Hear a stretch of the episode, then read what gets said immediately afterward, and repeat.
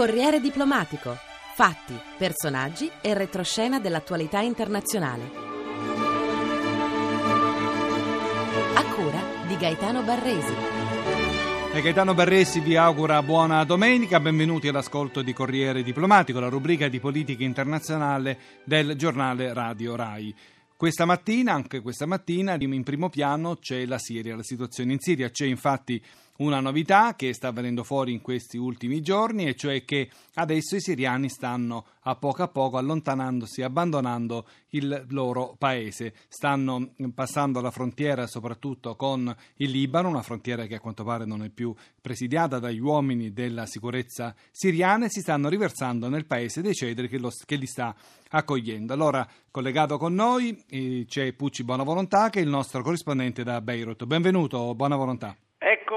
Siete collegati con Beiro. Effettivamente eh, qui ci si prepara ad affrontare un'altra emergenza, che è l'emergenza profughi, profughi che provengono, come avete giustamente detto, dalla Siria e che eh, si sono riversati a migliaia sul confine nord del Libano. È gente che abita per lo più nelle zone a est, la zona costiera mediterranea della Siria, in città che sono state sottoposte a, a violenze, a scontri e anche all'uccisione di molte persone. Ecco, violenze che si sono ripetute anche nel corso di venerdì e di sabato, ci sono stati altri scontri, ormai ogni venerdì è la giornata della collera e, e le autorità reprimono con la forza queste, queste, proteste. Ecco, perché stanno venendo in Libano e non stanno andando per esempio in Giordania? La Siria confina anche con la Giordania. Ma stanno eh, venendo in Libano perché quello con il Libano è un confine eh, aperto, mentre il confine con uh, la Giordania, cioè a sud eh, della Siria, è un confine blindato ormai da quasi una settimana, non c'è la possibilità eh, di passare né in entrata né tantomeno in uscita dalla Siria. Ma eh, anche la Turchia, che ha un vasto confine con, il, con la Siria, si prepara ora a fronteggiare esodi di massa che prevede, una, tra l'altro con una nota del Consiglio di sicurezza nazionale eh, turco che si è riunito eh, nei giorni scorsi che eh, fa temere veramente che la situazione vada a precipitare, cioè eh, questi preparativi per accogliere eh, nuovi eh, profughi con campi per rifugiati e zone di accoglienza e anche di primo soccorso rientrerebbero in un piano B che è stato approntato dal governo di Ankara dopo che il precedente piano A che prevedeva la transizione della Siria verso la democrazia con la permanenza dell'attuale dell'attuale eh, regime è apparsa irrealizzabile. Questo dice eh, la nota del Consiglio di sicurezza turco che tra l'altro sta provvedendo anche a sminare la zona perché quella è una zona in cui sono, ormai da 50 anni ci sono mine un po' dappertutto. Ecco, tu sei in grado di darci, di offrirci qualche testimonianza a questi profughi che hanno varcato la frontiera e hanno raccontato quello che sta succedendo in Siria? Sono eh, i profughi in particolare che vengono dal villaggio di Tal Kelach, che è, un, eh, è una zona proprio a confine eh, con il Libano e sono eh, scappati in massa dopo che eh, ve lo raccontano loro, potete sentire dalle loro parole che cosa è successo. Ecco, sentiamo allora questi drammatici, questi drammatici racconti. Non so che fare, carri armati, spari, era come trovarsi in mezzo a una guerra. Che dovevamo fare? Dovevamo morire lì. Ieri sera eravamo scesi in strada per una protesta pacifica. Chiedevamo che venisse liberato il nostro sceicco Usama Akkari. Quando abbiamo raggiunto il palazzo della sicurezza politica del nostro villaggio di Talkalek, gli agenti hanno cominciato a sparare all'impazzata contro noi manifestanti. Poi sono arrivati carri armati per liberare Talkalek. Hanno detto come se fossimo sionisti. Non ho visto morti, ma c'erano tanti spari e non mi sono girata a guardare. لتحرير تلكلاخ من الصهاينة لم أرى قتلى لكسرة النار الكثيف على المتظاهرين يا عمي جينا على لبنان خربت الدنيا عنا وبس Siamo venuti in Libano perché da noi non ci si capisce più niente. I miei figli sono in prigione da tre anni, non so se sono morti o vivi. Mi scusi, ma più di questo non riesco a dire. Dicevamo prima del Libano che sta accogliendo eh, questi profughi. Eh, sta accogliendo, devo dire, anche a braccia aperte. Certo, eh, si tratta di sunniti e in quella zona a nord del Libano abitano prevalentemente sunniti, molto sono addirittura imparentati con eh, i siriani che hanno varcato il confine. Sono stati eh, accolti in particolare nella città di Wadi Khaled, che è proprio dall'altra parte del confine, che è eh, tagliato da un segnato da un eh, fiume, da un piccolo eh, fiume, il Nar al-Karib, e sono stati accolti soprattutto per l'organizzazione che è stata offerta loro dalle autorità locali e dal sindaco Mahmoud Kazal che possiamo ascoltare nell'intervista che abbiamo registrato. أكثر النازحين اللي عم بيجوا هن النساء والأطفال وفي بيناتهم la maggior parte tra coloro che arrivano sono donne e bambini. Abbiamo accolto anche anziani giunti in barella. Vengono soprattutto da Tal Kalek, che è vicina al confine. Molti qui hanno parenti. Arrivano a piedi e con le nostre macchine li trasportiamo gratuitamente. Quelli che hanno familiari vanno a stare con loro. È vero, sono siriani e non hanno documenti ufficiali, ma noi ci auguriamo che le autorità libanesi diano istruzioni agli ospedali della zona per ricevere almeno chi ha bisogno di cure, le donne che sono vicine al parto.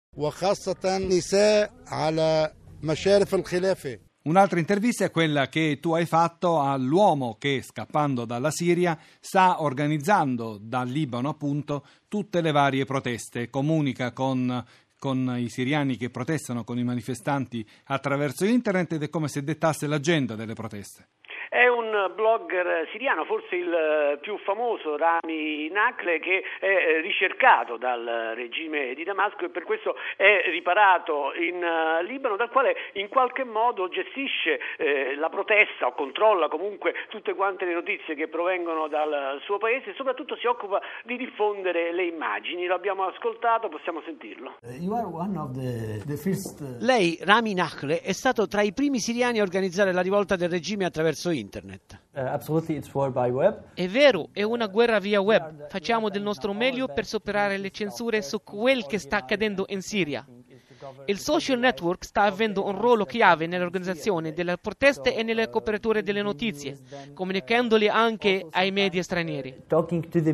Infatti la stampa straniera non può lavorare in Siria, le sole notizie che ha le riceve attraverso lei e la sua organizzazione. Certo, fin dall'inizio dei eventi ci siamo presi la responsabilità di seguire quanto avviene in Siria, perché ci siamo resi conto che da questo dipendeva la copertura delle notizie da parte dei media tradizionali internazionali. Ci siamo quindi coordinati con un gruppo in Europa e ovviamente con tutta la Siria. Ognuno di noi ha un ruolo e un'area assegnata. Siamo sempre collegati scambiandoci le ultime novità. Diffondiamo le notizie in più lingue grazie all'aiuto di amici. I media hanno cominciato allora a rendersi conto che le nostre fonti sono accurate e che quello che pubblichiamo è reale e affidabile. Allora, molte agenzie di stampa e giornalisti ci hanno contattato per essere aggiornati. Il governo siriano vi accusa di avere finanziamenti dagli Stati Uniti e da altri paesi, anche da alcune parti del Libano. I manifestanti nelle strade? Chi protesta perché vuole libertà, dignità, trasparenza, democrazia? Pensate che abbia veramente bisogno di sponsor? Di denaro? Sono argomenti stupidi, già usati in Tunisia, in Egitto, in Bahrain, nello Yemen. Tutti i dittatori, quando sono di fronte a qualcuno che è dissente, lo chiamano traditore. Ma oggigiorno non funziona più. Nessuno può spingersi a fare quello che stiamo facendo per noi stessi e per le nostre famiglie e per le nostre gente. Non ci servono i sponsor. Il nostro è attivismo, non è un lavoro. Lei ha lasciato la Siria perché c'è una sentenza e vogliono metterla in prigione. Qui in Libano lavora liberamente e senza rischi. Uh, no, assolutamente. Quando mi ricercavano in Siria sono rimasto nascosto a Damasco per un mese. Continuo a nascondermi anche in Libano. È vero, oggi rischio, ho deciso di venire allo scoperto e incontrare i media, ma io accetto questo rischio perché penso ai miei amici in Siria che vanno in strada e io li incoraggio a andare per strada dove possono essere arrestati, torturati, ma anche uccisi. Il rischio che corro io rispetto a loro è una piccola cosa. Ho lavorato per tre anni con uno pseudonimo. Nessuno sapeva che Mala Somran fosse Rami Nakhle. Mi hanno interrogato una quarantina di volte cercando connessioni tra me e quel nome. Quando ho capito che bastavano i sospetti per arrestarmi, sono scappato clandestinamente, varcando lo stesso confine con il Libano, attraverso il quale ora fuggono tanti siriani. Le proteste in Siria non si fermeranno, ma il venerdì è importante perché c'è più possibilità di riunirsi nelle moschee e poi manifestare. Mi aspetto manifestazioni enormi perché la gente prova rabbia, subisce ingiustizia vanno per la strada a dimostrare solidarietà per quelli di Daraa, di Duma, di Jebla che sono sotto assedio. La gente dice, siamo tutti siriani, non si possono accettare repressioni in una zona e in altri luoghi rimanere a guardare. Ecco, un'ultima domanda, cosa può fare la comunità internazionale? Ma la comunità internazionale ha dimostrato già di non avere la capacità di esprimersi con delle sanzioni forti perché come sai bene il Consiglio eh, di sicurezza delle Nazioni Unite, visto il veto che è stato posto dalla Russia e eh, dalla Cina e anche il voto contrario dello stesso eh, Libano, non ha eh, approvato alcun tipo di embargo, quindi neppure misure di eh, condanna evidenti contro il regime di Assad. L'Unione Europea devo dire che si è mossa in un'altra direzione, ma non so quali effetti concreti ci possono avere. Certo è che tutti quanti escludono la possibilità di un intervento e nessuno parla di un intervento militare e nessuno parla eh, con eh, chiarezza di eh, eh auspica con chiarezza la caduta del regime di Assad. Ecco, perché invece secondo te in Libia questo si è fatto, in Siria non si sta facendo? Ma perché esistevano certamente dei presupposti molto diversi, ma non è detto che poi anche in Libia eh, le cose non si trascinino e l'azione della comunità internazionale alla fine possa risultare più deleteria che eh, efficace. Certamente in eh, Siria eh, quanti, cioè in Siria si giocano tutti quanti gli equilibri medio orientali, perché la Siria da una parte guarda all'Iran, ecco, di cui è un paese storicamente alleato, dall'altro è il, l'unico paese con il quale Israele ha la possibilità di effettuare un negoziato per quanto riguarda soprattutto soprattutto l'occupazione delle alture eh, del Golan e in questo senso l'Occidente non arriva a pensare o a ipotizzare o addirittura a stimolare evidentemente una caduta del regime di Assad.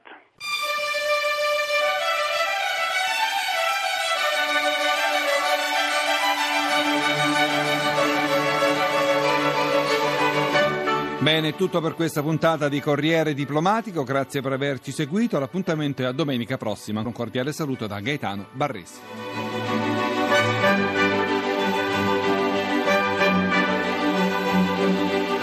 Corriere Diplomatico è online all'indirizzo www.corrierediplomatico.rai.it.